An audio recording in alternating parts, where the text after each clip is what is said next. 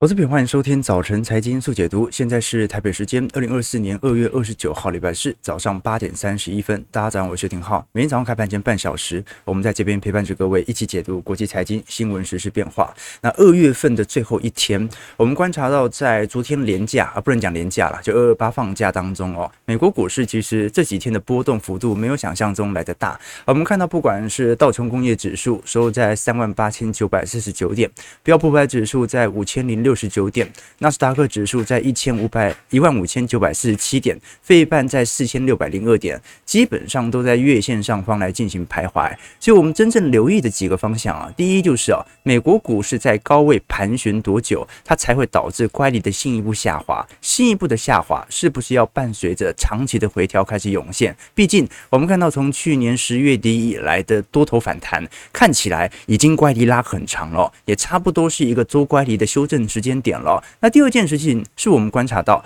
在重要全职股当中，美国股市指数虽然都在高位震荡，可是如果我们观察苹果的股价，早就已经开始进行中期的乖离回档。那么，如果从个股层面来看，会不会反而是适合部件的时机点呢？毕竟大多数指数都还在所有均线的多头排列，好，这个月线在季线之上，季线在半年线之上，半年线又在年线之上，都保持得相当漂亮。可是苹果的股价，我们看到现在已经回归到年线关卡了。换句话说，定期定额足它的平均成本跟目前的价位几乎是一模一样的，乖离并没有显著的拉高。那么苹果股价之所以在过去一段时间有非常显著的回跌，除了本身跟手机市场啊已经过度饱和，加上在这一次我们看到它的 Vision Pro 推出之后啊，并没有受到非常明显对于营收显著的拉抬效果。事实上，普遍市场的预期也不高了。更重要的事情呢、是在本周苹果正式宣布放弃了自动驾驶汽车项目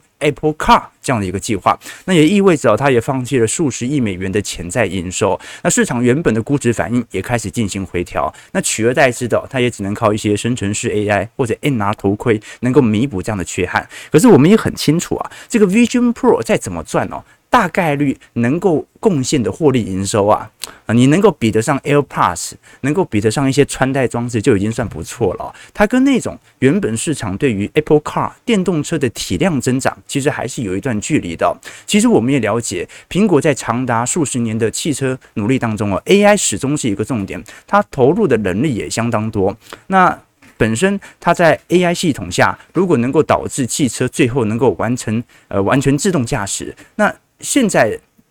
照理来讲哦，应该是要顺势追击的时候。毕竟哦，全球的电动装设置数量还在增长当中，只不过遇到了短期内由于消费走皮，电动车市场的饱和，所以我们要具体留意哦，到底现在美国股市的全值股概况啊，是不是已经反映出了某些趋势存在？苹果已经连续有接近两个月市值被微软超越，成为全球市值第二名的企业了。过去苹果都是位居冠军宝座，那现在会不会新一个时代的轮替开始走出新分道扬镳的趋势呢？我们具体留意，在今年以来，美国股市七大科技股当前的走势变化，涨幅最多的当然还是辉达哦，今年涨幅已经高达有接近七成了。再来，脸书 Meta 的部分股价也创下历史新高，涨幅有四成。其他我们看到像是 Amazon。Microsoft 和 Alphabet 整体涨幅大概介在五趴到二十趴之间。那我们值得留意的方向啊，是今年七大科技股当中有两项科技股啊是有非常显著的卖压的。第一个就苹果，苹果今年跌幅大概是有两个 percent，并没有太显著。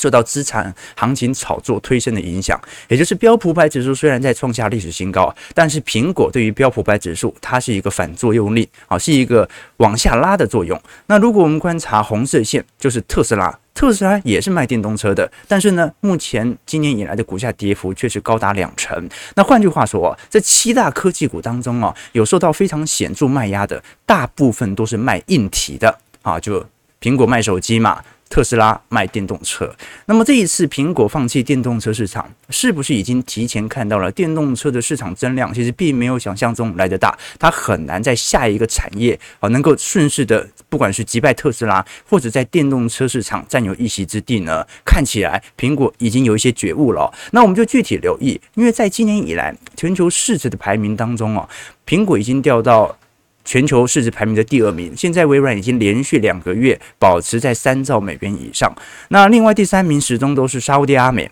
第四名是辉达，再来是 Amazon、阿发贝、脸书、Meta。那我们值得留意的几个方向哦，第八名是波克夏。波克夏虽然它在资产绩效层面表现不错，现金水位虽然创下史高，但是呢，并没有影响到它在实时库藏股回购之后对于股价的抬升。第九名呢，反而是医疗业的礼来哦，礼来本身在过不去。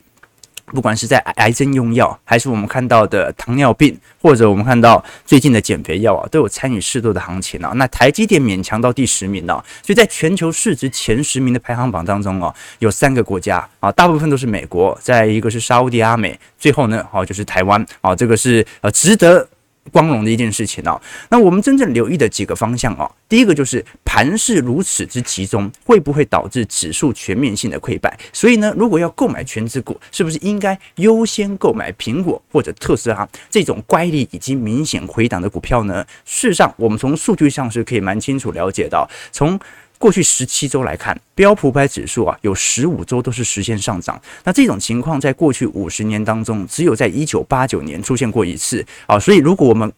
单纯从乖离的角度而言，我们不去讨论说现在是不是有足够的基本面支撑呢？就光是它的涨势来看，的确。非常的不寻常啊！就涨幅哦，几乎是以完全是以连续三到四个月的这种啊嘎空行情给它嘎上去的哦。的确，这一波的多头走得非常急，而且时间蛮久的哦。如果我们把标普五百指数哦啊，在本周如果继续收涨的话，那就等于是过去十八周有十六周都是出现。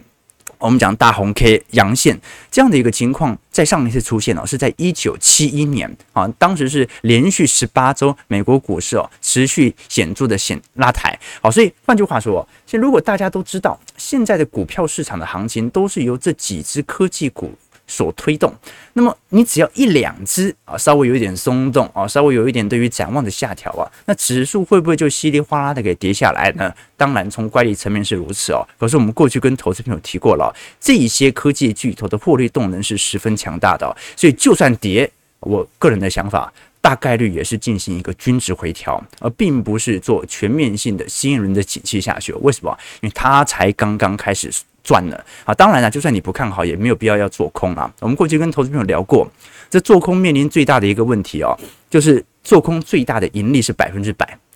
从亏损，从理论上来讲哦，它可能会接近于无限啊。就说你在一百块做空一项资产的时候，你所需要付出的是一百元的资金成本。这这种资产你跌到零的时候，你的获利也不过就一百，对不对？也就百分之百而已嘛。但是这种资产如果上涨到一千，哇，那你这个投资者的亏损呢，就是十倍啊！亏损的潜在的亏损哦，和潜在的盈利哦，它趋近于无限大。那这种交易哦，就不是一个适合长期投资的方向啊。所以哦，正常来讲哦，我们顶多说做一些呃对冲或者避险啊，但是不会把放空作为指数飙高的重要的依循路径。为什么？因为指数走高，它本来就是反映经济长期的方向。好，那我们接下来回来看哦，苹果这一次放弃了十年的造车之计划，那对于未来苹果的趋势会有什么样的一个影响呢？我们根据这一次彭博社所释出的报道，苹果已经正式完全放弃这项计划，有几个原因。那当然呢，像是苹果的电动车目前策略缺乏一致性，没有持久的计划或者方向。那再来哦，是苹果内部的领导层不断的轮替流失。之前大家应该有记得啊，你看那个 Apple Siri，照来讲哦，它应该是生成式 AI 的非常重要的助力和推手。对吧？因为它很早就开发啊，当时趁甚至是苹果手机当中的一个非常亮丽的呃亮点。好，但是到后来了，你看到大家啊在用生成式对话，很少会把 Siri 当成一个对象啊，所以呢，后来 Siri 整个团队出逃。啊，所以呢，领导层哦，以及内部的一些 AI 团队哦，不断的轮替哦。再来是电动车离上市还要数年，苹果忧心会花费数亿的美元，却没有开发出一个呃亮丽、吸引市场亮点的车哦。那再就是自动驾驶目前的技术是非常棘手而且挑战性的。最后就是很有可能是在今年苹果决定要停止电动车研发的原因，那就是看起来在去年年底开始，全球电动车市场啊似乎就已经开始进入到停滞迹象，也就是电动车的发展不如市场预期还要来得如此亮丽。那么我们都很清楚啦，啊，苹果电动车以前大家都把它想象成大概就是苹果滑鼠，然后 这这弄成一一台。光滑曲线的一条车，但现在我们看到，当这一次苹果宣布退出电动车以后啊，反而有更多余的现金现金流可以拿来进行更进一步，不管是未来 Vision Pro 的投入研发计划，或者下一轮产品的迭代啊。事实上，我们看到伊隆马斯克啊，这一次也在 Twitter 上啊啊，这个他也发了一篇文啊，转发这条讯息啊，好，但他也没说什么，然后他就放一个表情符号，一个敬礼的符号哦，然后再加一支这个。烟事后烟的符号，哈，他看得出来哦，他也是对苹果团队有所致敬啊。那我们就具体留意哦，到底苹果这样的一个做法是不是？正常的且健康的，我们具体留意。其实，在电动车市场当中哦，全球二零三零年本来以瑞银的预估值哦，本来预估市占率哦，很有可能在整体销售层面来看哦，可以来到有接近四成左右啊。现在预估会持续的下滑，仅仅只有三成。我们从全球汽车的销量，其实早就已经看出汽车市场的饱和现象了。当时在二零一七年的时候，全球的汽车总销量大概是九千万辆，到二零一九年下滑到九千一百万辆，到二零二一年。直接掉到八千万辆了。那即便在整个二二年、二三年，全球的电动车市场啊大幅度的推出，但是对于全球的汽车体量并没有显著的增长。今年预估最为亮丽哦，大概也就是八千九百万辆左右。换句话说，今年甚至连二零一九年都无法收复，更不用讲一七年到一八年，当时全球车市大好的时刻。再来一件事情是电动车的推出啊，它肯定跟全球的渗透率是有关的。也就是说，第一个是电动装的渗透率，第二件呢是电动车本身占总销售额的获利来源。我们具体留意啊，如果是从中国市场来看，的确电动车渗透率早在去年就已经上行到三成左右。也就是说，十台汽车的销售啊，有三台都是属于电动车。在欧元区的部分大概是两成，也就是十台大概有两台，但是在美国的部分哦，现在才七 percent，也就是一百台汽车只有七台汽汽车是属于电动车的销售啊。那我们也观察到，在整个二零年到二一年电动车市场的爆发期以后啊，二一年到二二年以及二二年到二三年，电动车市场的销售额就在快速的呃年增率啊递缓当中，也就是说，它营收其实还在增长。但是呢，它的增长幅度正在快速的收窄当中，这个值得大家来多做一些留意和方向哦。换句话说，市场上与其把估值哦去推敲在啊那个车市未来会蓬勃发展，而电动车又是主流这种想象空间哦，不如把它想成 OK，那电动车大概率就是取代原本的啊汽车市场。好，那虽然。汽车市场已经饱和了，但是还是有一点取代的效应嘛。所以呢，谁能够掌握整个电动车的充电连接器系统，谁就能够获得整个市场。这个是对于电动车，尤其对于特斯拉，真正对于北美市场行情的重要期待。毕竟就是没这么多人开电动车嘛。我们可以具体观察啊，在整个北美充电标准，我们讲的 NACS 啊，是特斯拉所开发的电动车充电连接器系统啊。这个是从二零一二年以来啊，整个北美啊最为成熟的充电方法。它基本上。啊就是用非常短小、简单、高效能的充电器的生态系统，短短一根就可以充电嘛。然后这过去大家都看过。那二零二二年，当时特斯拉开放标准以后哦，我们看到不管是 B N W、Ford 啦啊，或者我们看到通用汽车、Honda 啊，或者 Hyundai 等等相关全球的传统车厂啊，都陆续加入了特斯拉这个 NACS 的标准系统，有一点类似那个以前我们看到的 Gogoro 啊啊做的这种呃电池交换器啦。那现在来看到特斯拉在全美大概有一万七千七百四十个充电阀啊，那应该讲充电站，那占该国的直流快充的总数大概占了百分之六十三左右，基本上已经把整个市场给吃下来了。OK。也就是说，特斯拉如果未来的估值哦，它并不是完全集中在车市身上啊，它至少还可以借有充电站这件事情呢，位居全球的宝座。那现在问题来了，那苹果这个时候切入，它要做什么呢？它难道要学 Mac iOS 系统一样，研发自己的充电系统嘛，好，设计自己的生态圈嘛，所以你可以了解到苹果为何选在在在这个时机点不介入到电动车市场当中。事实上，我们从特斯拉的交车量来看哦，还在持续膨胀当中，而且呢，啊，在电动车市场当中啊，它的成本也控管到一定的规模了。过去的毛利率一直降，就是尝试着要扩大在全球的各大市占率哦。只不过呢，我们从整体在特斯拉各季销售车款以及越来预估值当中啊，基本上是有非常明显年增递缓的现象。如果我们具体留意，你像是最近所推出的 Cybertruck，呃，Cybertruck 预估在二零二四年的产能扩增哦，可能大概率哦，也不过就是十五万台。二零二五年可能来到二十五万辆啊，也就是说，我们基本上可以了解到，你看特斯拉，我记得是昨天吧，好像推出它的那个。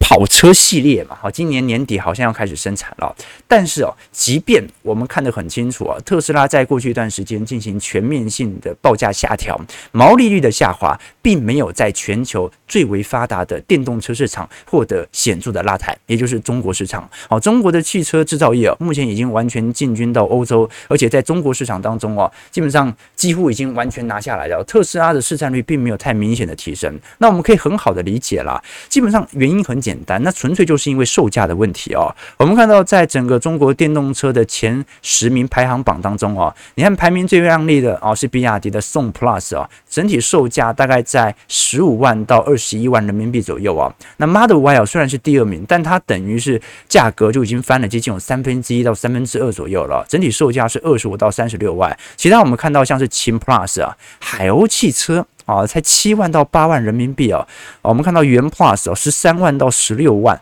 其他像是海豚九万，长安四点九万啊，这个五菱宏光啊五万啊三万，所以你可以了解到说，在电动车全球都已经陆续推出的情况底下啊，这个谁能够控制极低的成本，谁就越有能够获得市场上的扩增。那刚才有提到说，其实北美市场的。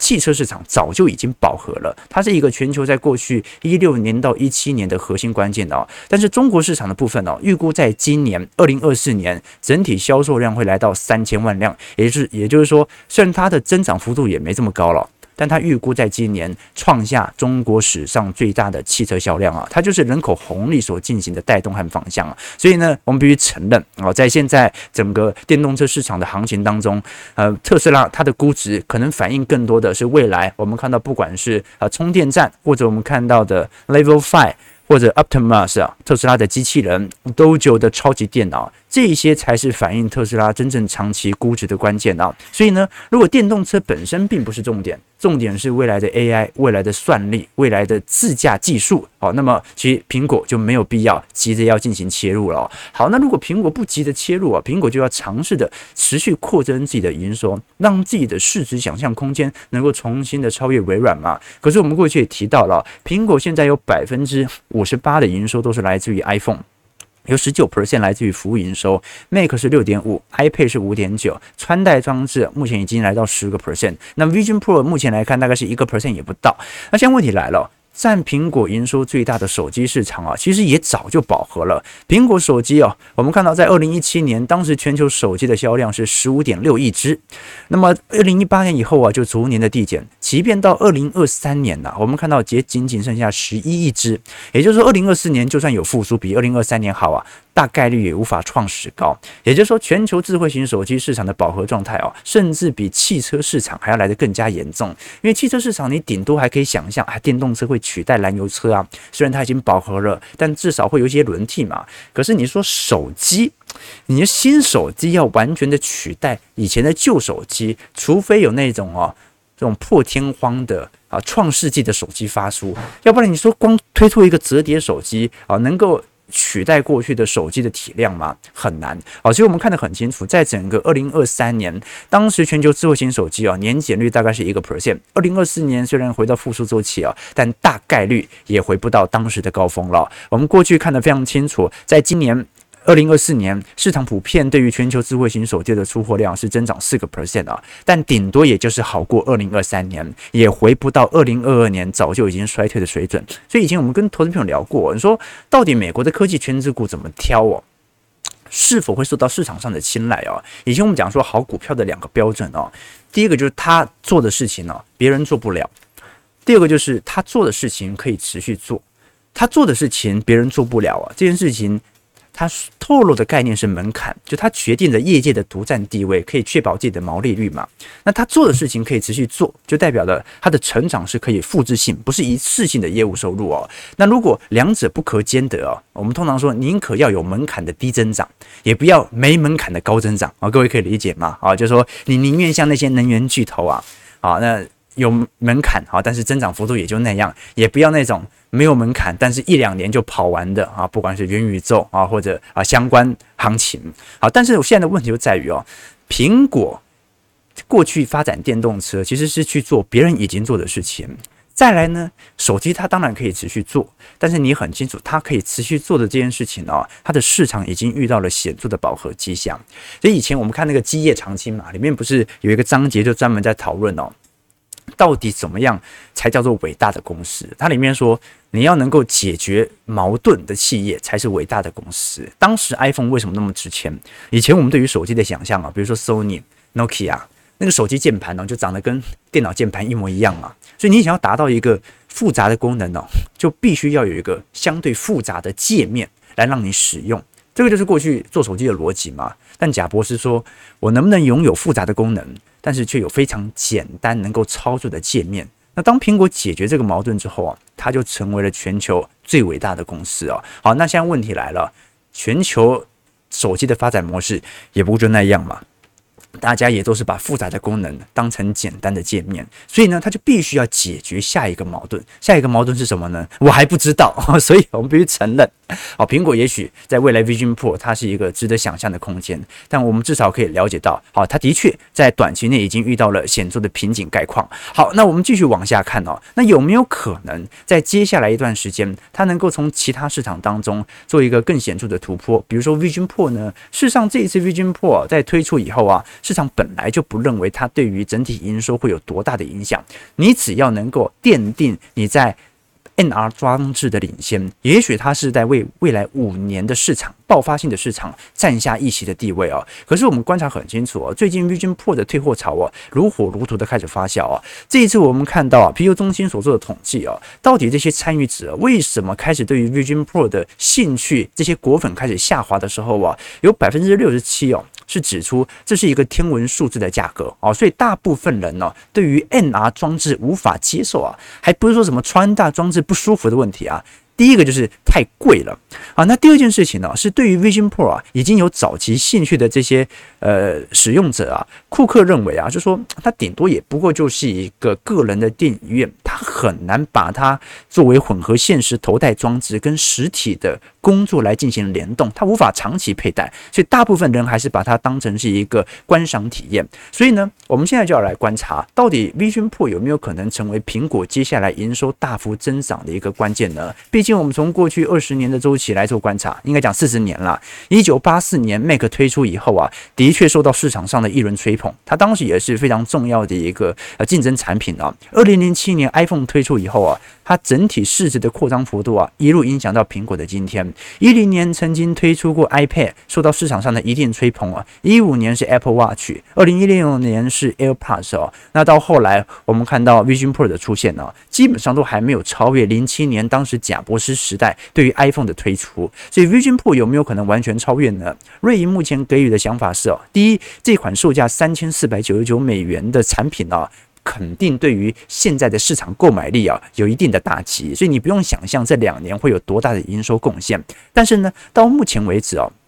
如果苹果在这样的设备上啊，扩大了一定的数字广告，或者说扩大一定的市占率哦，你基本上就是在未来五年，任何人工智慧或者 AI 跟 NR 之间连接当中的市场啊，已经占下一定的市占率哦。换句话说，如果呃瑞银的想法是这样啦，你现在的目的哦，并不是为了要去呃完全的把整体营收做显著的催生，而是为了因应啊，你电动车市场你已经半放弃了嘛，但是 AI 至少是主流，所有的空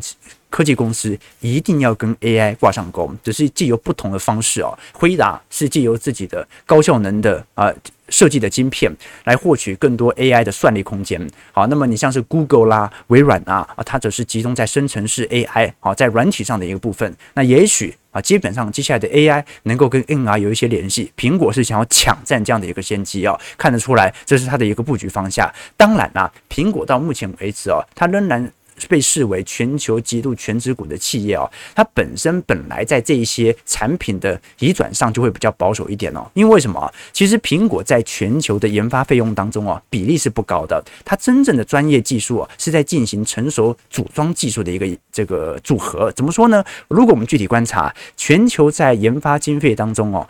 苹果，呃，你看亚亚马逊和 Google 是最多的。亚马逊的研发经费有大概有十四个 percent，阿发贝大概占十四 percent 哦。那脸书之前是高达三成了，不过这几年有降下来。哦，当时是因为投入元宇宙。那苹果作为全球市值最大的企业，你看它的研发经费占总营收其实才七个 percent，啊，这就足以说明哦，苹果其实很聪明的，它大量的外包它的成本，啊，不管是制造成本。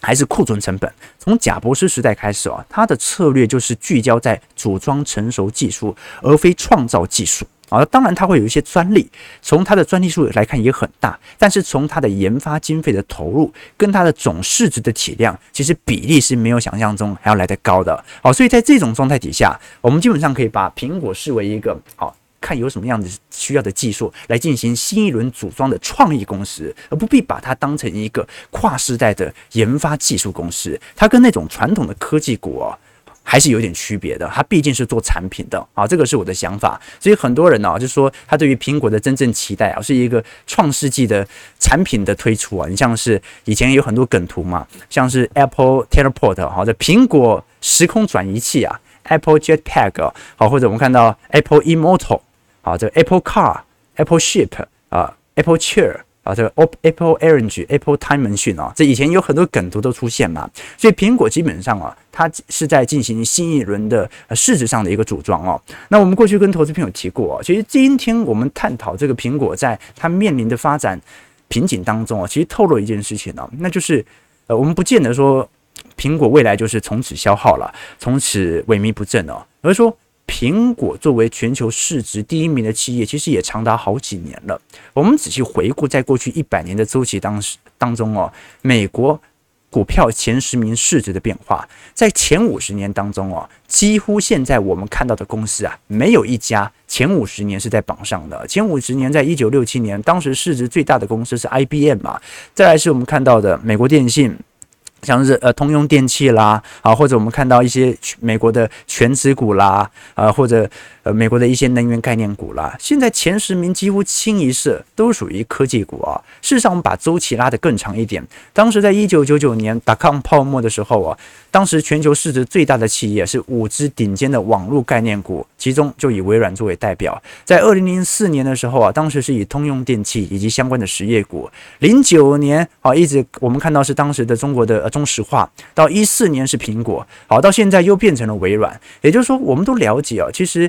美国股市市值前十名的排名呢，它是会不断的进行轮动的。也就是说。单一去看好一家特斯拉，单一去看好一家苹果，其实从长期逻辑、长期投资的角度来看，我们讲的是三十年、五十年的尺度啊，其实是一个不健康的投资观点。为什么？没有一间企业可以连续五十年都在一个市值前十名的排行榜当中啊，这是代表着你有可能会赚钱，但大概率你还是会输给大盘。如果你只持有一只股票，持有一只你个人认为看好的企业，过去我们跟投资朋友。分享过，当时美国的两位教授，Jim Collins 哦。和 Jerry Porras，他在史丹佛大学就做了一个长达六年的研究啊，后来他写成了一本书，叫做《基业长青》。它里面呢就选出了十八家被他认为是那些卓越非凡、能够长盛不衰的公司啊，就反正简单来讲，就是企业想要保持长时间的竞争力，应该要有的素质是哪一些？那他们推估在未来二十年最有可能高瞻远瞩的企业啊，那非常有意思的一件事情就是哦啊，他自己承认，在他做完这个研究以后啊。还不到二十年，才十年而已啊！它里面被当时认为最为瞩目的公司啊，全部跑输给标普百指数啊。好，当时最耀眼的公司啊，他们认为有像是 Nokia、思科、Erison、西门子啊。其实就跟我们现在所吹捧的台积电、苹果、辉达、特斯拉一模一样，所以我们要知道哦，这些看起来市值快速膨胀的企业啊，第一个，它还可能已经过度的反映未来的估值；第二件事情啊，我们才跟投资朋友分享啊，没有什么紧抱一档股票的懒人投资法。永远都是要适当的进行调动资产配置啊。那你要如何用简单的方式进行这种个股风险的分散呢？当然就是购买 ETF 或者基金嘛。所以我们才跟投资朋友分享哦。以前美国的著名学者 William Bernstein 呢，他就特别提到说，美国股市从一九二六年以来的所有的投资回报率啊，都表现于最好的一千只股票，但是这些股票占美国总上市数量的只有百分之四而已。所以。百分之四的企业，它贡献了百分之百的回报，这意味着什么？这意味着，如果我们去买一些呃基金，买 ETF 啊，跟市场联动的这些科技型相关的基金，呃，相对于更主动的去押中那些你特别看好的企业啊，你觉得谁能够跑赢到最后呢？好，这是一个非常。好的一个呃思考切入点哦，所以我们才跟投资朋友分享啊。有时候你看到一间企业哦，极度表现亮丽哦，很有可能它只是一种呃均值的极端值的现象。但有时候表现好了，总有一天会均值回归。所以我们讲的周期投资哦，它不只是在一个个股的乖离的身上，它更隐含着景气的周期变化。景气有好就有坏。个股有好也有坏，但是个股的好和坏，它不一定具有百分之百的周期性，它可能就这样子一路坏下去，坏到下市啊。那你能够确定的是什么呢？你能够确定的事情是啊，未来还有一些企业，它会表现得非常好。好，但不一定是我们能够预料的企业，所以最好要进行个股风险的分散，这是一个最好的投资策略的方式啊。简而言之啦，虽然苹果它也不一定萎靡到哪里去，大家还是喜欢用苹果手机啊。可是我们用一个很好的预估值啊，未来十年、二十年，大概率美国市值第一名的企业，大概率也不是苹果。好，那么台湾啊，台积电体量比较大嘛，可能时间比较久，但是过了三十年、四十年、五十年，大概率到时候台北股市啊，如果还在的话啦。大概率最大的市值企业也不是台积电，为什么？因为三十年前它也不是嘛。美国股市三十年前最大的权值股也不是苹果嘛。所以你要凡事都要了解到，任何的企业它始终都会有均值回归的现象。它回归以后不一定回得去高点，但是景气它回归以后来到景气低基期，总有一天它还会回到高基期。好，这个是值得大家参考的几个思考要点。好，我们看一下台北股市啊，今天开盘的表现。台股小跌三十七点啊，今天量能也不是很大了，三千一百亿而已，所以一万八千八百一十一点了。OK 啊，对对对对，这就是今天我们聊到的周期现象啊。对对对，有永远的股市，但是没有永远的王者。哎，讲的真好，讲的真好。我们这个节目的投资朋友啊，这个水平很高啊。库克有创造力吗？啊，对对对，这均值回归嘛，不能说库克不好。只能说贾博士太厉害了。好了，九点零三分，感谢各位的参与啊！如果喜欢我们节目，就帮我们订阅、按赞、加分享。我们就明天早上八点半，早晨财经速解读再相见。祝各位投资朋友开盘顺利，财报愉快。